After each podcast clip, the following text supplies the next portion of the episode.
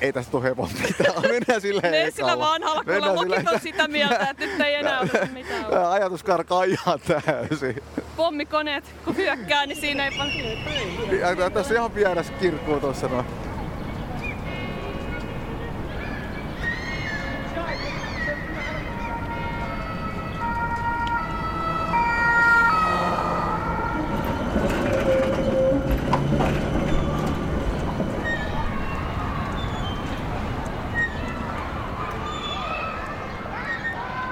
Helsingin kaupunginmuseo esittää Gulashi paroneja ja Espanjan kärpäsiä, poikkeusaikojen kaupunkielämää Helsingissä.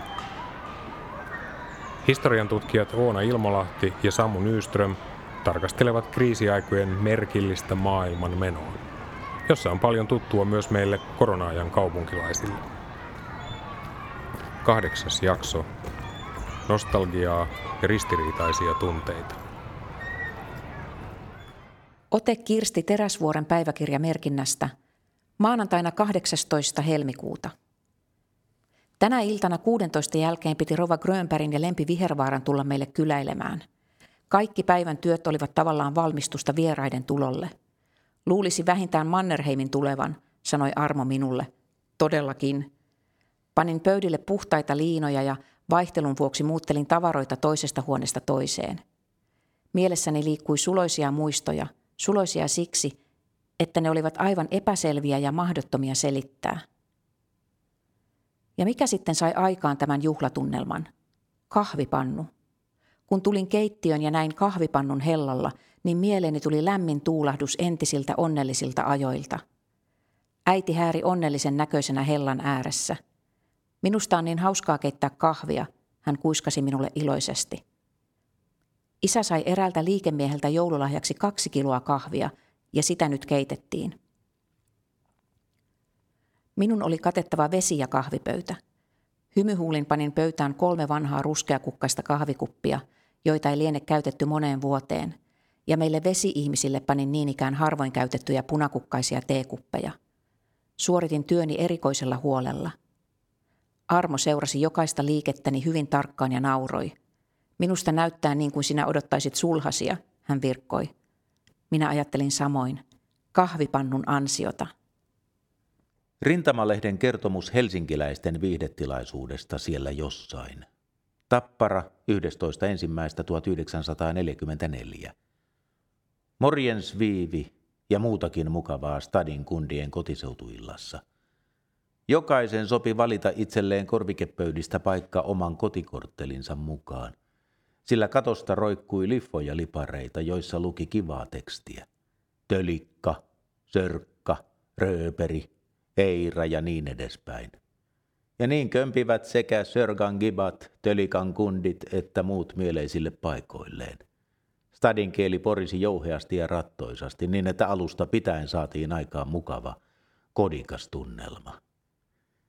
Yksi Sörkan Giba treenasi lavalla kivasti laulun morjensviivi ja kaikki me boniattiin. Ja sitten vielä sungattiin oikein kuorossa katupoikien laulu, joka oli eri juonista painettu Ellinboksin vierelle vaaleanpunaisten bökien väriselle paperille. Ja sitten vaivuttiin muistelemaan himaa koko jengi, kun eräs kaveri stadista soitteli viulullaan sellaisia hiukan haikeita lurituksia. Mutta sitten nähtiin oikeita eläviä friidujakin – Olivatpa nääks Kangasniemen likat saapuneet vierailulle lankaamaan meille kotirindiksen terveisiä ja sungaamaan naisen diktatuurista ja joraamaan semmoisia fiksuja poskivalsseja, jollaisia mekin ennen vanhaan Arbikalla, Työviksellä, Pompalla, Ostrobotnialla ja monessa muussa lafkassa jorattiin. Rigikin niillä friiduilla oli kuin unelma vain. Kyllähän se arvattiin heti alussa, mille meidän lopussa piti eläköitä huutaa – eikä se huutaminen olisi voinut enää sen paremmin sujuakaan, kun me olimme siihen koko ajan valmistautuneet.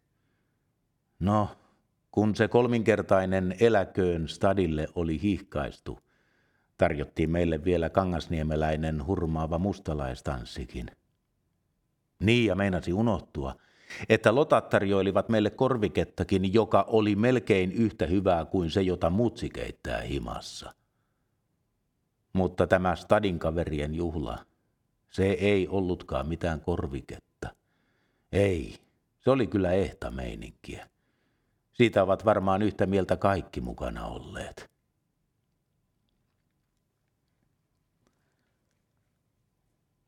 Veikko Lehmuksela, Stadin kundin kaiho. Kirjoitettu rintamalla jouluna 1941. Niin gimis on stadi, siksi toivomus nadi, et siigaa sais sen vielä kerran. Mieli sörkkaa nois tseraa, sinne skuru kyllä feraa, tai vislaa vois issikan tjärran. Näkis Hagiksen platsit ja Brahiksen matsit ja Valgan voi ebulisse stemmaa. Siellä griinais ja steppais, vaik kohtalo gneppais, et fikkasta puuttuisi femma. Siellä fridut ne sungaa ja lanteet ne gungaa, lobos seko ja sydämes tudaa. Oman sussusi hittaa, onnen glasarista kittaa, ois elämä niin kiva ja kutaa. Vaikka lintsillä oisin ja penkillä koisin ja aina ei ois mitä skruudaa, niin silti gimis on stadi. Siksi toivomus nadi, et saisin vielä gartsoillas luudaa. Tervetuloa nostalgisiin tunnelmiin kasijakson pariin Falkmanin ateliehen, jossa me aloitetaan oikeastaan ihan heti tämmöinen aineistokäsittely poikkeuksellisesti, koska aineistona on tänään nämä kaksi edellä kuultua aikalaissitaattia. Eli tämä Morjens Viivi oli tämmöisestä stadi-illasta rintamalla vuodelta 1944, siihen Samu pääsee kohta. Ja toinen on sitten tällainen niin sanottu klassikko, helsinkiläiselle tärkeä, aika ikoninenkin, nykyään lauluna tunnettu niin Gimisson Stadi runo, joka tunnetaan myös nimillä Stadinkundin kaiho ja Ässän kaiho. Jos sanotaan, että rakkalla lapsella on monta nimeä, niin tämä todella on sitä, että tästä on muodostunut semmoinen vähän niin kuin, äh, ei nyt maakuntalaulu, mutta kaupunkilaulu kuitenkin. Ja jos tämä sävel ei ole tuttu, niin voitte YouTubesta etsiä, sieltä löytyy kyllä runsaasti versioita tästä. Mutta tämän syntytausta on tosiaan se syy, miksi tämä nyt liittyy hyvin tiukasti tähän meidän nostalgia-aiheeseen. Ja se kirjoitettiin tosiaan tuolla rintamalla tämmöisen legendaarisen S-rykmentin alikersantin Veikko Lehmukselan kynästä syntyi siellä. Kertoman mukaan se syntyi jouluna 1941. Ja tietysti se, että se on jouluruno, niin vielä korostaa tätä nostalgia-asiaa tässä, että milloin sitä sitten kaivataan kotiin, niin varsinkin silloin, kun on tällainen juhlapyhä ja nousee ne kaikki vanhat muistot mieleen. Sieltähän löytyy tuttuja paikkoja paljon tuolta Pitkän sillan pohjoispuolelta, Vallilaa ja Hakaniemeä ja Prahen kenttää ja Linnanmäkeä, joka nyt ei vielä tietysti huvipuisto silloin ollut. Monille tuttuja maamerkkejä siellä paljon. Ja jos tässä nyt sitten kaivataan paikkaa, tästä kaivataan stadia, joka on kaukana ja on varmaan kulunut näillä miehillä hetki ennen kuin siellä ollaan oltu, niin siinä kyllä kaivataan myös nuoruutta ja semmoista aikaa, jota ei enää ole olemassa. Eli tämä Lehmuksella on ollut tuolloin 33-vuotias, luultavasti jo avioitunut mies ja tästä sanotuksesta kuullaan, että siellä haaveillaan tansseista ja tytöistä ja tämmöisestä niin kuin onnen tunteesta, jolloin tulevaisuus on avoinna ja kaikki näyttää vielä mahdolliselta, vaikka ei olisi mitä skruudaa ja penkillä koisitaan ja kaikki on kuitenkin kivaa ja gutaa ja on niin kuin tavallaan se tulevaisuusaspekti vielä sellainen onnellinen ja ihana, mitä sitten valitettavasti näillä miehillä ei enää tässä vaiheessa ollut. Heillä oli tietoa jo aika erilaisesta elämästä. Ehkä tässä voidaan nähdä myös tämmöistä vähän köyhyyden romantisointiakin, että, että se näyttäytyy tämä puute ja kriisit, kriisit, köyhyys ja ruottomuus sotaelämään verrattuna tämmöiseltä ihanalta onnellalta, vaikka se aikanaan sitä ei ehkä ollut, mutta se nyt lapsuus, nuoruus ja se kotikaupunki on kuitenkin ylitse kaiken tässä. Ja tämä runo tosiaan on kirjoitettu tuolla Itä-Karjalassa, eli pojat oli kaukana kotoa Karhumäessä tuolla Äänisen pohjoisrannalla. Mulla on tässä tämmöinen SA-kuvan valokuvakin, laitetaan se sinne nettiin sitten. Siinä on jouluaamu Karhumäessä osuvasti vuonna 1941, voiko tämä olla sattuma. Ja siinä on tosiaan tämmöinen luminen maisema ja tällainen pikku kylä, tässä on puutaloja ja lumista maisemaa taustalla. Ja, tuota, tosiaan aika erilainen maisema kuin mitä tämä kotistadi. Tämä S-rykmentti oli tässä joulukuun alussa vallannut tämän Karhumäen ja sinne sitten vissiin jäikin hetkeksi aikaa. Sä taidat Samu tietää vähän enemmän tästä S-rykmentin historiasta, niin kerroksä siitä jotain? Tosissaan S-rykmentti perustettiin ensimmäistä kertaa jo talvisodan aikana ja sieltä se varmaan se S-nimikin tulee näistä tuota, niin, liikekannallepano suunnitelmien koodeista. Mutta tuota, niin, joo, tuossa tuli sitä Helsinki 39 kirjaa varten kaiveltua näitä, niin se on tietysti hirveän mielenkiintoinen tämä S-rykmentin tarina. Ensiksi talvisodassa, sitten jatkosodassa. Eli talvisodassa tosissaan kaksi ensimmäistä pataljoonaa oli helsinkiläisiä miehiä ja kolmannessa oli mukana muitakin. Ja silloinhan se oli siis jalkaväkirykmentti 11. Joo. Ja tuota, niin, se liikekannallepano, eli ylimääräisiin harjoituksiin kokoontuminen, niin se oli hyvin tämmöinen näkyvä tapahtuma eri puolilla Helsinkiä, ja me ollaan käyty siellä koulun pihallakin miettimässä näitä, mm-hmm. eli monet kouluista, työväentalo, työväenopisto oli sitten paikkoja, joissa näitä joukkoistoja muodostettiin. Liittyykö se Harjun ruumishuonekin tähän nyt Joo, kyllä, eli tuota niin, kun joukot oli saatu muodostettua, niin tämmöinen katselmus pidettiin Haapaniemen kentällä, ja juna vei heidät sitten Harjun ruumishuoneelta Kuolemanjärvelle kannakselle. Näin se sota alkoi sitten. Mä en ihan kylmät kun ajattelee tota. Usein kun puhutaan siitä, että tämä olisi ollut tämmöinen niin kuin sörkään sällien joukko-osasta, niin se ei Sehän ihan... se legenda taitaa niin, olla. Niin sehän ei varsinaisesti pidä paikkaansa varsinkaan tässä talvisodan S-rykmentissä, että tuota niin, miehiä oli myös eri puolilta Helsinkiä, mutta monet esimerkiksi näistä joukkojen muodostamispaikoista oli tietysti pitkä siellä pohjoispuolella. Ja totta kai sitten miehistössä merkittävä osuus tuli työväestöstä ja mm. se tietysti asui sitten näillä työväen asuinalueilla. Mutta S-rykmentin tie talvisodassa oli tietysti kovanlainen, niin kuin toki monilla muillakin joukko-osastoilla, eli he olivat mukana muun muassa joulun tässä kuuluisassa epäonnistuneessa vastahyökkäyksessä hölmöntölväyksessä, missä tuota, niin, kuoli melkoinen määrä helsinkiläispoikia. Ja sen mm. jälkeen sitten tota, niin he taistelivat muun muassa Sommeella ja ennen kaikkea tietysti Viipurinlahden näissä epätoivoisissa torjuntataisteluissa. Ja, ja talvisodan päättyessä tilanne oli, oli, oli jo kovin surkea ja S-rykmetti kovin kulunut.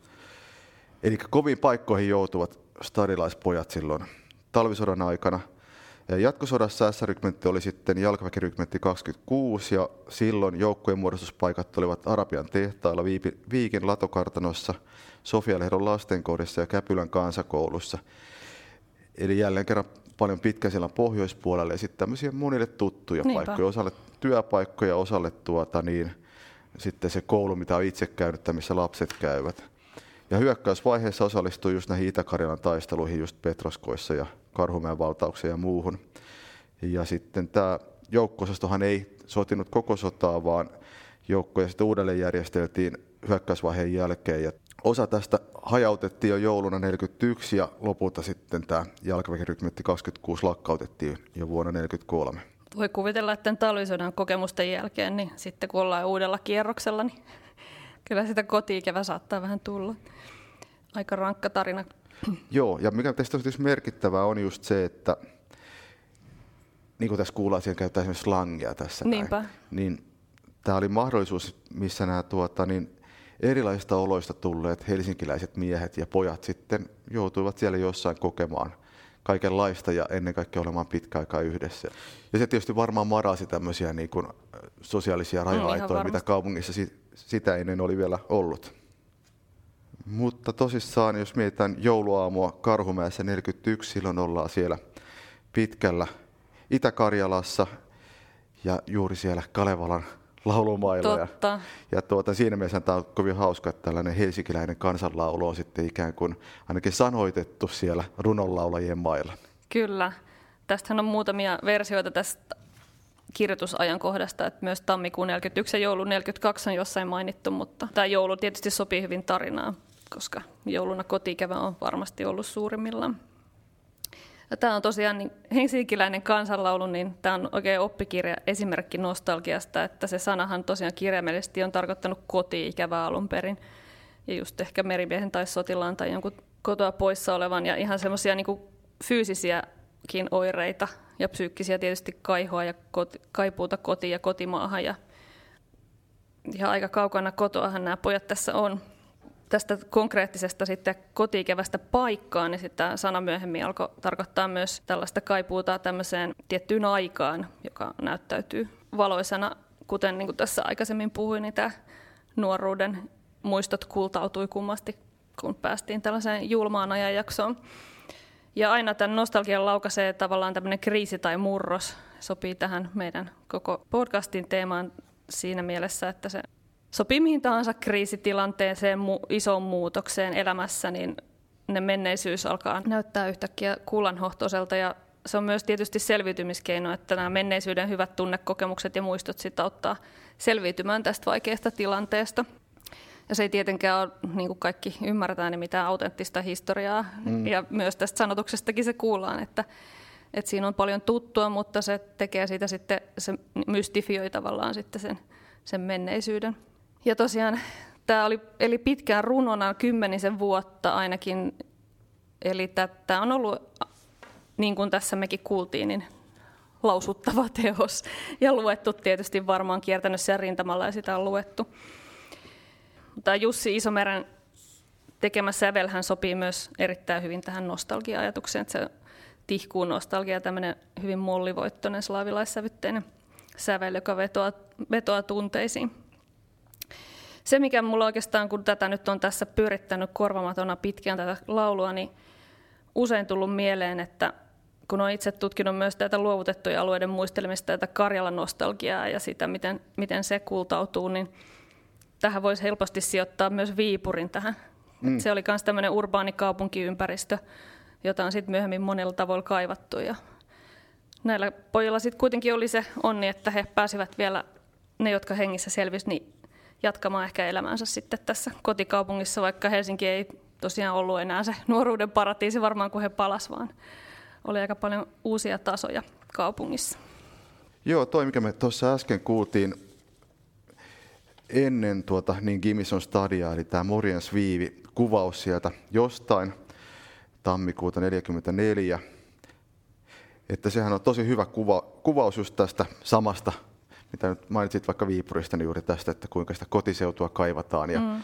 ja, ja tuota, niin sotajat löytyy paljon tämmöisiä mm, esimerkkejä siitä, että kuinka sitä, sit sitä kotiseudun kaipuuta sitten hyödynnetään jollain lailla just viihteessä tai mm. jollain muilla tavoin, niin kohta tässä palaa. Mutta tuota, niin tämä on tietysti hieno. Tämä on siinä mielessä myös mielenkiintoinen, että tässä tämä slangi on nostettu kaupunkia sitovaksi tekijäksi. Se oli kuitenkin vielä tuossa vaiheessa nähty, että se on niin kuin eri yhteiskuntaluokkien välillä tietyllä lailla on omat kielensä. Ja Kyllä, ja vähän arveluttavaa ehkä. Kyllä, nimenomaan. Niin nyt se onkin semmoinen yhdistävä tekijä, joka sitten siellä, siellä viihdetilaisuudessa sitten ikään kuin on se sitova elementti. Niinpä, aika jännä. Ja sitten toisaalta juuri hauska tämä, että on vaikka pöydät nimetty kaupunginosien mukaan ja jokainen voi mennä sitten siihen oman kaupungin osan pöytään muistelemaan omaa, omaa tuota kotiseutuaan. Ja sitten tämä Morjens Viivi, niin sehän on oikeastaan tosi mielenkiintoinen juttu. Sehän nimittäin viittaa tämmöiseen lauluun nimeltä Morjens Viivi, Joo. jonka osa ehkä tietää. Se on tämmöinen ukrainalaisen säveleen pohjautuva helsinkiläinen kansanlaulu ja se voi esimerkiksi käydä verkosta kuuntelemassa Anna E. Karvosen ja Starin kadonneiden esittämänä. Eli se on tämmöinen juurikin slangiksi laulettu helsinkiläinen kansanlaulu.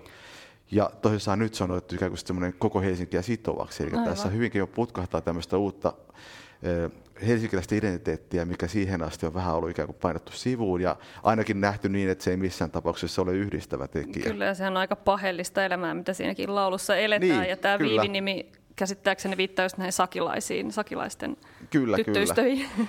Ja siinä myös viitataan juuri siihen, mihin siellä rintamalla ei ollut mahdollisuutta, eli tämmöiseen sukupuolten yhteiseen elämään ja, mm, ja mm. tuota, niin kaikenlaiseen hauskanpitoon. Ja tuota, niin, tähän liittyen löytyy myös tuota, tuota, niin SA-kuvista hieno kuva vuodelta 1942. Tämä on kesäkuun 26. päivä Osterijärvellä otettu ja tässä on Elanon iskun naisten viihdytyskiertue. Ja tämä on nimetty, että katukuva Aivan Helsingistä. Mahtava. Laitetaan tämäkin sinne meidän verkkosivuille. Mutta tähän on siis nämä Elanon naisten voimistelijat tässä ovat tehneet siis Haavis Amandan, että siellä... Siinä on, osa on merileijonina ja osa on sitten tuota, ja sitten tässä on keskellä sitten yksineitokainen Haavis Amandana ja, ja vieressä on sitten iso liuta maireasti hymyileviä helsinkiläisiä sotapoikia.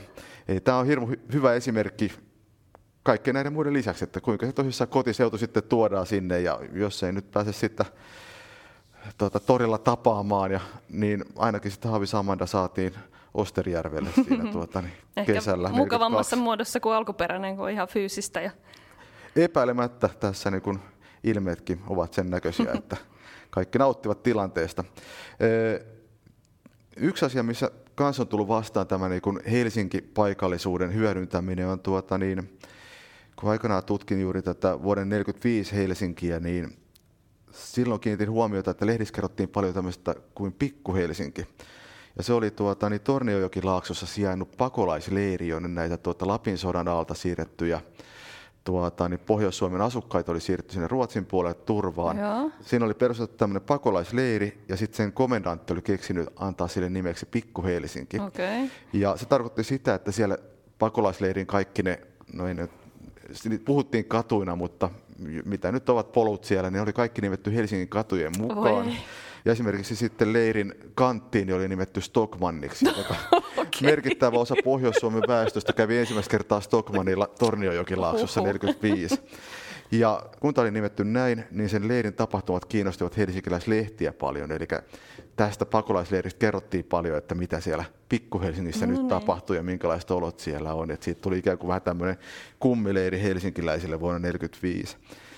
Mutta jos näissä esimerkkeissä meillä nyt on ollut se, että kuinka se ikään kuin se kaivattu normaali aika ja se tuttu kotikaupunki on tuotu sinne jonnekin, on se sitten eh, tuota, rintaman, rintamalla olleet sotilaat tai sitten pakolaisleiri Torniojokilaaksossa, niin sitten toisaalta se, missä nämä näkyy, tämä poikkeusaika on tietysti myös toistepäin. Se myös mm-hmm. sitten se kuvasto tulee sitten osaksi sitä niin kuin arjen maailmaa. Totta. Eikä tavallaan se normaalikin muuttuu sitten sen poikkeusajan mukaiseksi. Ja siihen liittyen me otettiin toiseksi esinekokonaisuudeksi tähän tämmöisiä tuota, juhlien postikortteja. Ja tällä kertaa meillä on tässä tämmöisiä pääsiäispostikortteja Helsingin kaupunginmuseon kokoelmasta vuodelta 1943. Ja näissä sitten Aika hauskan näköisiä. Juu, näissä on siis tämä poikkeusaika tullut sitten näihin juhlakortteihin, eli tässä on ihan normaaleja pääsiäiskortteja, on siis pääsiäismunia ja Pupuja ja tipuja ja näin poispäin. Mutta kovin on sotaisaa menoisa, eli teksti on hauskaa pääsiäistä ja tässä on tällainen pääsiäistipu, jolla on suomalaisen sotilaan univormuja, joka tekee kunnia toiselle tipulle siinä ja joka on näköjään juuri kuoriutunut ja selässä on täyspakkauksen lisäksi myös pääsiäismuna muna. ja, Joo. ja toisessa sitten pääsiäispupu ja tiput ampuvat tykillä pääsiäismunia. Eli tässä hyvin sekoittuu ikään kuin se normaaliajan maailma ja sitten poikkeusajan maailma. Tästä tulee vähän mieleen ne leikkikalut ja lasten maailma, mistä puhuttiin aikaisemmin. Joo. Eli tämmöisiä vastaavia kortteja julkaistiin jo esimerkiksi sisällissodan jälkeen, eli kaupunginmuseon kokoelmasta löytyy paljon kuvia, joissa sitten on juuri vaikkapa vapunviettoa, jossa on sitten näitä valkoisia armeijan sotilaita mm. ja helsinkiläisneitosia ja kukkasia ja muuta Saksalaisia tämmöisiä. sotilaita ja- Joo, kaikkea tällaista näin. Ja sitten tietysti ennen kaikkea toisen maailmansodan ajan kortit on mielenkiintoista aineistoa ja niitä on paljon, koska tietysti ennen kaikkea jatkosota kesti niin pitkään, että siinä ehdittiin monet pääsiäiset ja joulut viettää. Niinpä. Ja tuota, niin on laskettu, että rintamapostissa kulki jatkosodan aikana 850 miljoonaa kirjettä ja korttia. Ei, Käsittämätön määrä. niin, totta kai ihmiset ovat erossa toisissaan pitkään ja näinpä sitten on tarvetta tällaiselle. Ja nämä kortit oli sitten, näissä korteissa teemat vaihteli, että oli toisaalta tämmöisiä niin sodankäyntiä kuvaavia, mutta sitten on paljon huumorikortteja ja sitten tietysti yksi keskeinen asia on tietysti nostalgia, mm, eli on sitten mm. niitä sieltä kotiseudun, on Helsinki-kortteja tai jotain muuta, jossa sitten sitä niin vanhaa mennyttä aikaa kaipailla ja kenties sitten ehkä pohditaan, että se on myös lupaus tulevasta, että Niinpä. joskus taas voimme palata tähän näin. Ja nämä sotajankortit on tietysti nykyään keräilijöiden intohimona, että jos näitä lähtee googlettamaan, niin kaikki mahdolliset verkkokaupat ovat täynnä erilaisia sotajankortteja, joissa sitten on näitä eri teemoja. Mut Kiinnostaa niin molemmat puolet niissä, että se tarina siellä, mikä- henkilökohtainen tarina ja sitten se kuvallinen ilmaisu siinä myös. Joo, ja tämä on just mielenkiintoista, että se nostalgia ei ole pelkästään vain siinä jossain kotikaupungin kuvassa, vaan totta kai ne tekstit usein mm. ovat vielä liittyneet samaan aiheeseen. Ja vielä sitten kun siinä huomioidaan se, että eh, sensuuri on kuitenkin seurannut näitä, niissä korteissa ei ole voinut kirjoittaa mitä tahansa, niin sitten siellä on pakkokin, puhu, ja pakkokin myöskin puhua semmoisista niin arkisista niin, asioista. totta. Niinpä. No seuraavissa lainauksissa kuulemme joulujuttuja toisen maailmansodan ajalta. Ja ennen kuin mennään niihin, niin tietysti siitäkin on hyvä mainita jonkun verran, että tuossa esimerkiksi talvisodan joulua, kun tuli tutkittua, niin siellä näkyy nimenomaan semmoinen hauska samanlainen tapahtuma kuin näissä pääsiäiskorteissa, eli siellä sitten ikään kuin se joulun kuvasto yhdistetään sodan kuvastoon. Sitten on kenraali joulupukki, joka ampuu tykillä Stockmanilta lahjoja Mateille ja Pekoille sinne jonnekin ja sen sellaista. Eikä hyvinkin tällainen mielenkiintoinen tapa yhdistää näitä. Ja sitten toinen, missä kanssa nämä jouluasiat tietysti mielenkiintoisesti yhdistyvät, on juuri se, että kuinka se joulun sanoma yhdistetään sitten siihen sodan kamalaan tilanteeseen ja, ja sen tavallaan poikkeusajan kaikkeen kurjuuteen. Että nämä on hyvin mielenkiintoisia tavallaan tämmöisiä niin kuin avaimen reikiä siihen poikkeusajan maailmaan nämä tämmöiset juhla-aikojen tekstit. Otteita pakinoitsija Riitan kirjoituksesta Vietämme joulua 1939. Helsingin Sanomat 24.12.1939. Helsinkiläinen heräsi eilen aamulla lopultakin tajuamaan, että tänään on jouluaatto. Siitä ei pääse mihinkään, että se on tänään. Viimeisen saakka on hän, kuten varmaan usea suomalainen ollut, miltei mieluummin ajattelematta koko asiaa. Tuuminut, ettei tästä joulusta nyt kuitenkaan tule sitä oikeaa. Mutta eilen aamulla hän tajusi. Joulukuun 23. päivä on käsillä. Tietystikin on perhe päättänyt, että tänä jouluna ei osteta mitään lahjoja. Isälle ja veljille ja parille tuntemattomalle sotilaalle on huolellisesti ja rakkaudella kääritty kokoon joululahjapaketit jo toista viikkoa sitten.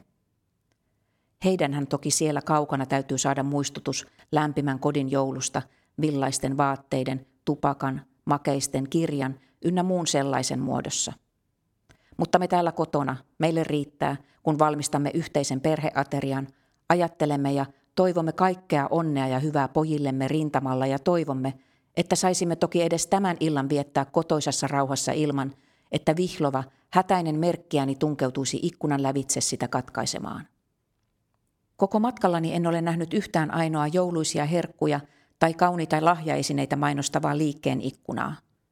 Ainoastaan valkeat laudat hohtavat nyt ikkunoiden paikoilla. Mutta kas, moneen on ehditty sentään sommitella hauskoja joulumainoksia, jotka muistuttavat ihmisiä siitä, että joulupukki on edelleen olemassa – tai ilmoittavat kuvilla ja tarpeellisin kirjoituksin, mitä tavaroita lautaikkunan takaa voi saada. Toissa aamuna tai viimeistään eilen muisti kuitenkin moni omistamansa jonkun rakkaan ja läheisen ihmisen, jota olisi herttaista muistaa jollakin tarpeellisella esineellä.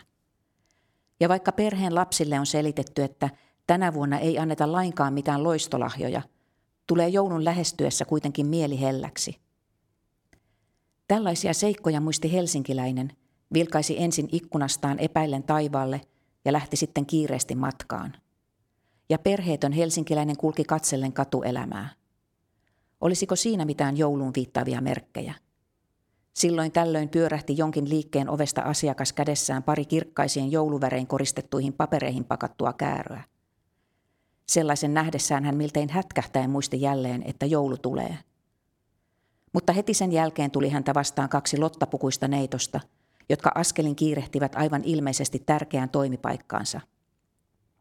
Ja heidän jäljessään kulki varovasti kadun yli reumatismin tuntuvasti kangistamin jaloin vanha herra, jonka selässä riippui kaasunaamari. Ja hänen jälkeensä saapui kadun keskikäytävää joukko reippaasti marssivia sotilaita. Kävelen pitkin Aleksanterin katua ja muistan – että tuolla poikkikadulla on muina vuosina ollut kauniit havuköynnökset ja suuret joulukellot, joista iltaisin tuikkivat kirkkaat siniset ja punaiset sähkölamput. Saavuin yliopiston kulmaan ajatellen, että suurtorillahan on tavallisesti seisonut valtavan suuri joulukuusi, kaikkien kaupunkilaisten yhteinen. Sekin paikka on tietysti nyt tyhjä, ainoastaan valkean lumen peittämä. Käännyn kulmasta ja katson. Ei, ei se ole tyhjä – Siinä juuri samalla paikalla seisoo valkea lunta vasten helsinkiläisten hyvin tuntema suuri pikimusta auto, Musta Maija. Se on siirretty kaiken varalta keskelle toria, josta on aina hyvä mahdollisuus lähteä nopeasti matkaan. Saavun unionin katua kulkien Esplanadille.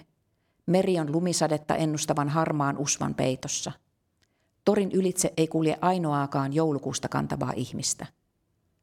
Aikaisemminhan niitä myytiin satamassa vaunulastittain. Kaupungintalon kauniiden porraspylväiden väleissä kohoavat korkeat tiiviit hiekkasäkkipinot. Hyvää joulua rauhan ja hyvän tahdon merkeissä – nöyrässä velvollisuuden täyttämisessä, sovussa ja kestävyydessä yhteishyväksi. Siinä se on sanottu lyhyesti, selvästi ja täydellisesti meidän jokaisen varteen ottaa jouluna ja joulun jälkeen. Siihen velvollisuuden täyttämiseen kuuluu sellainenkin vähäpätöiseltä tuntuva, mutta varteen otettava seikka, jota väestönsuojeluviranomaiset toivovat, että nimittäin emme sytyttäisi kuusiin muita kuin korkeintaan sähkölamppukynttilöitä, koska muut, jos ilmahälytys tulee, voivat jäädä palaamaan ihmisten kiirehtiessä suojiin ja helposti aiheuttaa tulipaloja.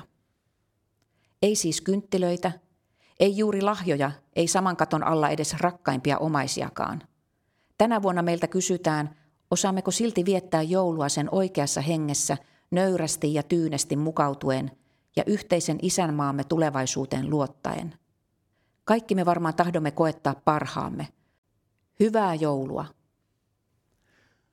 Pakinoitsija Mustemaalarin Ano Airisto mietteitä viimeisenä sotajouluna. Suomen sosiaalidemokraatti 24.12.1944. Jouluaattona.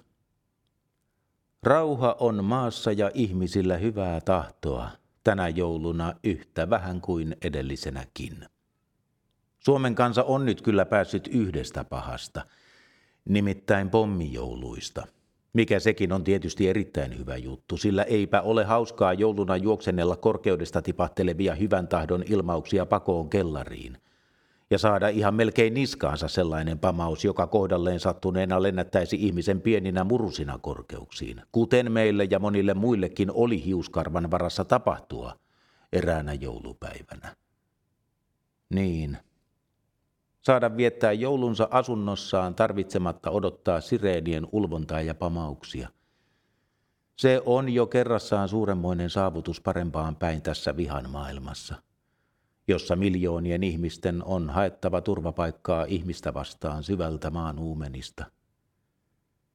Vaikka eivät joulupöydät olekaan sellaisia kuin ennen vanhaan hyvään aikaan – niin iloitkaamme siitä, että saamme nyt pitkästä aikaa pistää pöydän antimet poskiimme rauhassa.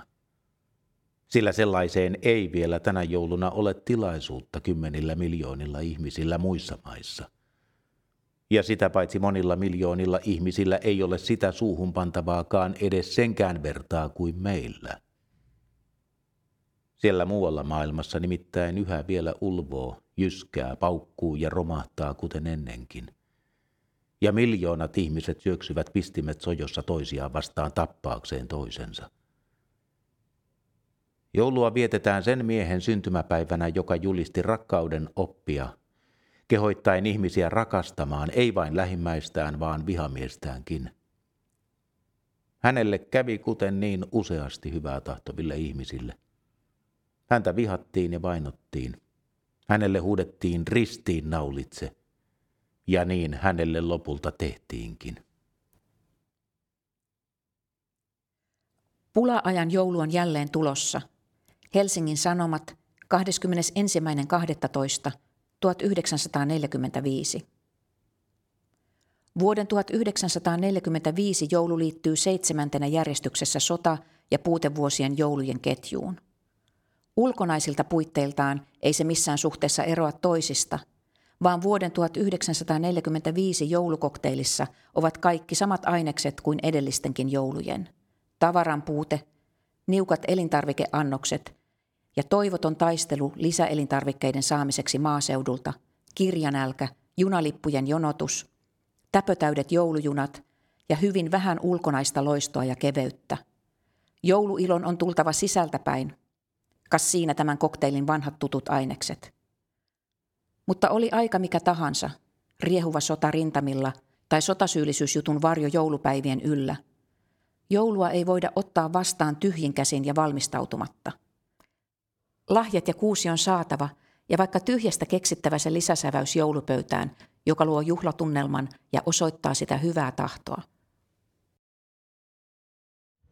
Nyt meillä on aika konkreettinen siirtymä tuosta joulusta kesään, kun me ollaan tässä Suokin lautalla. Ei ole lumesta tietoakaan, ei kyllä ollut talvellakaan, mutta ollaan menossa kohti toista juhlaa, eli juhannosta. Ja tässä on nyt aika kaunis helsinkiläinen kesäpäivä. Tuulihan kuuluu asiaa tietysti ja tästä Klippani ohi kohta ajellaan. Ja tällainen vesillä olo ja veden yli siirtyminen Mantereelta saariinhan on sellainen monelle helsinkiläiselle tärkeä, helsinkiläiselle tärkeä ydinkokemus ja kesäkokemus ja myös sellainen, joka herättää nostalgisia tunteita usein. Suomelinnan lautat, lokit, kauppatori, tämähän on tätä peri helsinkiläistä kuvastoa ja se mikä nyt on eri on tietysti se, että vaikka on kesälomakausi, niin täällä on melko vähän väkeä täällä lautalla. Joo, niin on. Mutta kun me puhutaan poikkeusajoista, niin tietysti se, missä poikkeusajat näkyy tietysti on juhla-aikojen kaupunkitila, eli joulukadut on pimeitä tai niin kuin nyt meillä viimeksi, että vappu oli täysin hiljainen. Eli siinä se korostuu nimenomaan tämä ero normaalin ja poikkeuksen välillä. Et yksi näistä poikkeusajoista tietysti oli sellainen, joka erityisesti näkyy kaupunkitilassa nimenomaan siinä, että elämä lisääntyy. Ja se oli tietysti vuosi 17 tämä Svapodan Niinpä, kevät ja hulina. Silloin to- torilla todellakin tavattiin, että joka päivä oli mielenosoituksia tai juhlia tai kulkueita tai ties mitä. Ja se tietysti alkoi nimenomaan semmoisen aika hyvähenkisenä vallankumouksen vapautena ja Kaikki vähän niin kuin oli hengessä mukana. niin, kyllä. Ja totta kai siinä oli aluksi tämä suuret väkivaltaisuudet, jotka venäläisten kesken upseereja ammuttiin, mutta tämä muuten nämä katukuvassa näkyy, että on torvisoittoa ja on kulkueita ja sen sellaista, mutta mitä pidemmälle vuosi 17 meni, niin tietysti muuttui sitten enemmän tämmöisiksi katkeriksi mielenosoituksiksi ja valtataisteluksi ja kaartien perustamiseksi ja kaikeksi sellaiseksi. Mutta nyt kun tätä nauhoitusta tehdään, ollaan lähellä juhannusta, ja tietysti juhannuskuvastoonhan tämä, jos mikä sopii, tämä Helsingin saaristo, Todella. kuin kenties myös tyhjä Helsinki. Ja jos miettii näitä juhannusaikoja, niin molempina sota-aikoina tässä on tietysti ollut tämä Viaporin linnatusalue ja on rannikkotykistöä ja laivassa tukikohtaa, niin täällä on ollut erilaisia rajoituksia niin ensimmäisen kuin toisen maailmansodan aikana. Ja ennen kaikkea ensimmäisen maailmansodan aikana nämä oli hyvin voimakkaita. Esimerkiksi vuonna 15 lehdissä oli paljon ilmoituksia, että ne, jotka haluavat huviloilleen näihin Helsingin saariin, niin täytyy hakea kuvernöörin lupa. Ja, ja sitä varten tarvitsi poliisilta erillisen lupa, lupalapun vielä, jossa todistettiin, että on kunnon kansalainen. Ja... No erilaisia mökkeilyrajoituksia kuin tänä päivänä, mutta Joo, kyllä. Ja vuonna 15 oli myös sitten samoissa kerrottiin, että jos aikoo maalle matkustaa, niin kannattaa, kannattaa hankkia poliisilta tämmöinen matkustustodistus. Ja se oli hauska, että näissä virallisissa tiedotteissa todettiin vähän niin kuin tänä päivänäkin, että ei se varsinaisesti ole pakollinen eikä tarpeen, mutta siitä voi olla kaikenlaista hyötyä. Että kaikenlaista hyötyä oli ihan virallinen ohjeistus. ohjeistus. No tämä kuulostaa jotenkin tämän Uudenmaan suluaikaisilta ohjeilta ehkä vähän. Mutta sitten jos pohdimme taas toisen maailmansodan aikaa ja juhannuksen viettoon, niin siihen tietysti liittyy nimenomaan se, että ensinnäkin tietysti juhannuskokot oli kielletty, eli ajatus siitä, että kokko kerää mahdollisesti luoksensa pommikoneita, niin on tietysti jotenkin... Merkkivalopala. Niin, että se on hyvin tämmöinen alleviivaava. Ja totta kai tietysti siinä sitten tulee nämä mieleyhtymät näihin muinaisiin varoitustuliin ja linnavuorien Mm, mm. varoitustulijärjestelmiin ja sellaisiin. Toisaalta sitten toisen maailmansodan aikana oli myös tanssikielto, eli juhannusjuhlissa ei saanut tanssia, eli oli kovin korostettu tämä, että ei kokkoa, ei tanssia. Yksi tämmöinen mielenkiintoinen ilmiö on tietysti se, että jatkosotahan alkaa juuri siinä juhannuksen jälkeen, heti juhannuksen jälkeen. Totta. Juhannuspäivä on viimeinen rauhanpäivä. Ja tuota, se tarkoittaa sitä, että miehet lähtee ylimääräisiin harjoituksiin. No siinä todella. Miehet lähtee ylimääräisiin harjoituksiin just juhannuksen alla.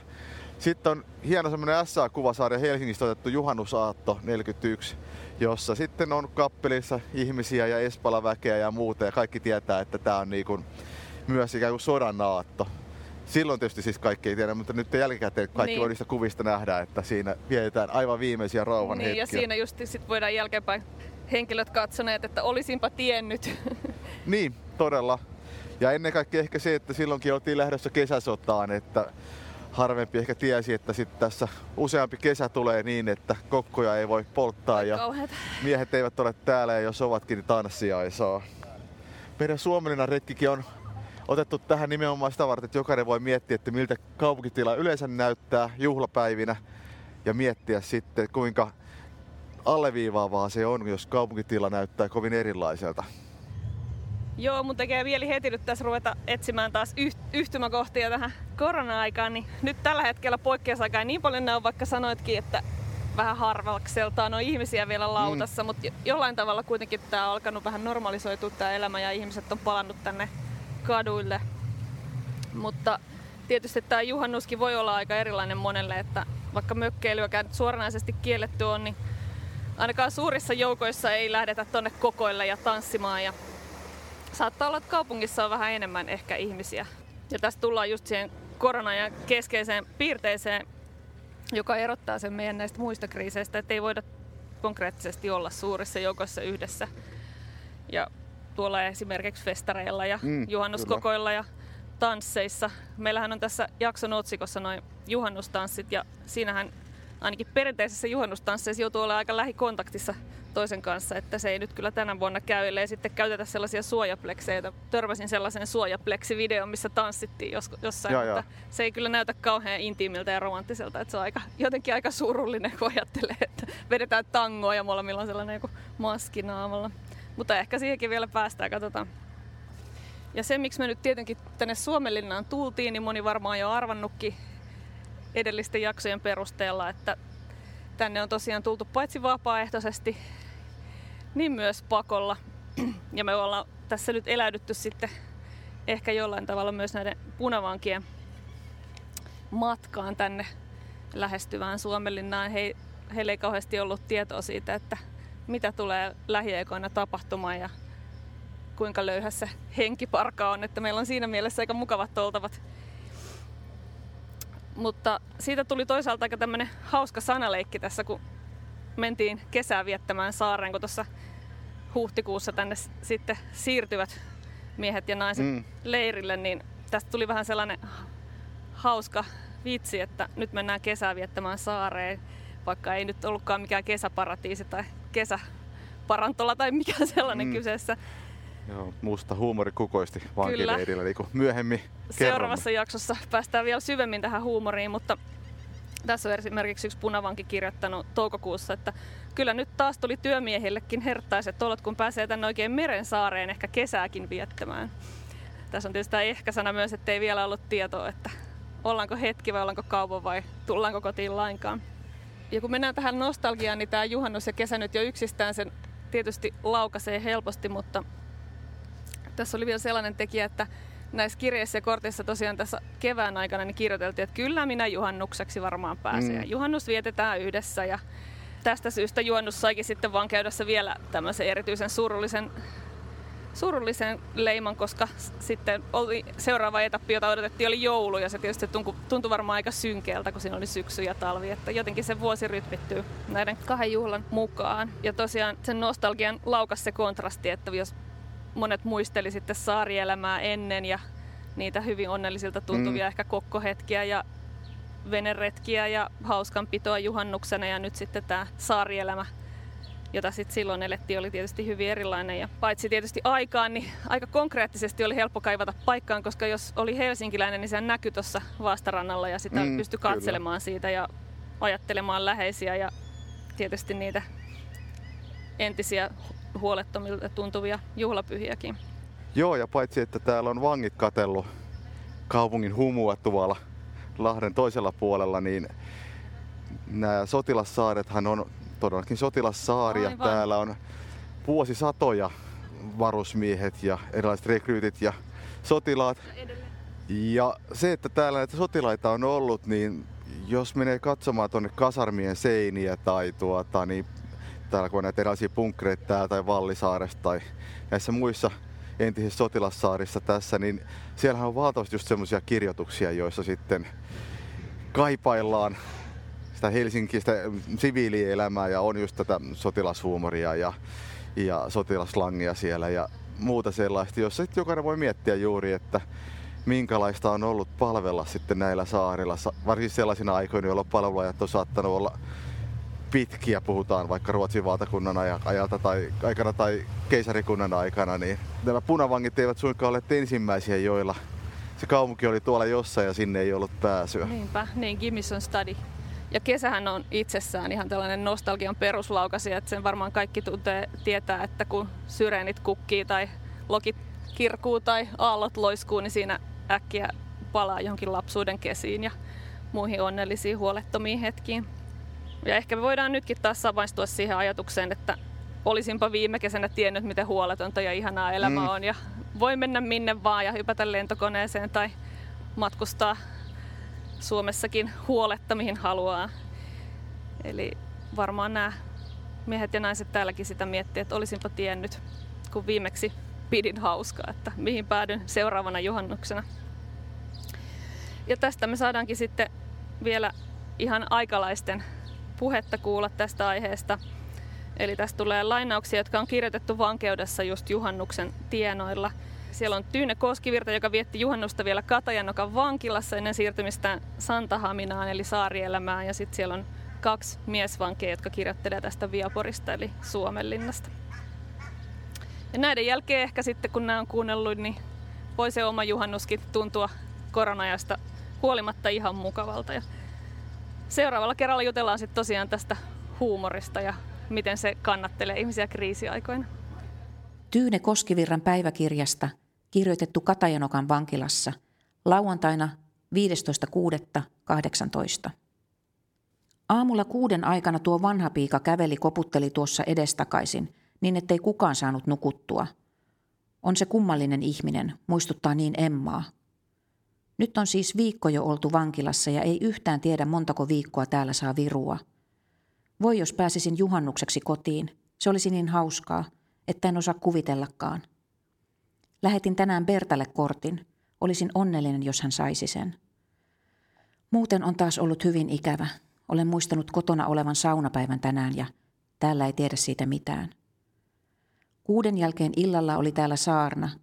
Yksi neiti puhui ja olimme kaikki Uujoen tytöt kuuntelemassa. Loppuilta meni taas jutellessa kotiin pääsystä. Toiset puhuivat juhannukseksi, toiset jouluksi. Minä olen melkein viimeisten kanssa yhtä mieltä, sillä ei herroilla kiirettä ole, kun kysymys vaan on meikäläisistä. Taas on kauhea ikävä, että itku tulee väkisten. Tuomas Junttilan päiväkirjamerkintä Suomenlinnan vankileiriltä. Maanantai 24.6. Jussin päivän aamuna herätti toveri Juho ohtumaan meitä aamuteita juomaan, jonka joimme seitsemänmiehisenä joukkona ja otimme savut juhlan sankarin kunniaksi. Emme pidä tätä juhannusjuhlaa, vaan päätimme siirtää sen siksi, kun täältä pääsemme, ja käydään minun luonani saunakylvyt ottamassa uusilla vastoilla. Aamiaiseksi saimme hyvän turskasopan, joka maistui. Päivä kului toiveita suunnitellessa – Iltapäivällä tarjottiin sielunruokaa, joka otettiin vastaan hyvin välinpitämättömästi. Tyyne Koskivirran vankilamerkintä juhannussaattona 23.6.18. Koko päivän on satanut ja aina vaan sataa. Toivoisin, että huomennakin sataisi. Se lohduttaisi meitä vankiraukkoja, tietäissämme, että muillakin ihmisilläkään ei ole hauskaa, vaikka ovatkin vapaita – Kukapa olisi osannut vuosi takaperin uskoa, että pitää juhannus viettää vankilassa? Minusta tuntuu, kun ensi sunnuntaina jo olisin kotona, vaan kukapa sen tietää. Tänään oli soppa hieman parempaa, että söin jo koko lautasellisen. Illalla saimme leipää, silliä ja voita. Ajatelkaa voita vankilassa. Mutta täytyy huomata, että nythän on juhannusaatto. Saarnoja tänään on ollut kaksikin ja olen myös ollut kuulemassa – nyt juuri tässä huoneessa on aika surina. Toiset laulaa, toiset juttelee, toiset juo teetä, toiset itkee ja vanhan pian pakottaa korvaa. Ei kenenkään tee mieli nukkua. Nythän juhlitaan linnassakin. Hauskaa juhannusta. Vihtori Mönkkösen kortti sisarelleen Annalle. Viapori, kesäkuun 24. päivänä 18. Tervehdys täältä saaresta näin juhannuksena. Toivon, että vietitte hauskan juhannuksen ikävästä ajasta huolimatta. Minun juhannukseni oli jotensakin yksinkertainen. Istun kivellä ja katselen kotikaupunkiani sekä kotia kohti ja ajattelen hyvin paljon vietetyistä juhannuksistani. Vaan ei sunkaan tämä iankaikkisesti kestä. Kai sitä vielä kesää kotonakin vietetään, sillä enhän ole tehnyt mitään yksityisiä rikoksia, joten luultavasti pääsen vielä vapaaksi. Muuten olen ihan terve tällä kertaa, kun vaan pysyisi. Pakettia lähettäisit. Lähettää vain pienempiä ja vaikka useammin, jos ne sattuisi hukkumaan. Eikä mitään ruokatavaraa. Ainoastaan ne, mitä edellisissä kortissani mainitaan. Kai tiedätte, mihinkä paketit viedään. Ottakaa selvä, jos ette tiedä. Hyvästi, tervehdys kaikille. VM. Vastatkaa. Mieliala, Helsinki 1939-45. Näyttely Hakasalmen huvilassa 30. elokuuta 2020 saakka.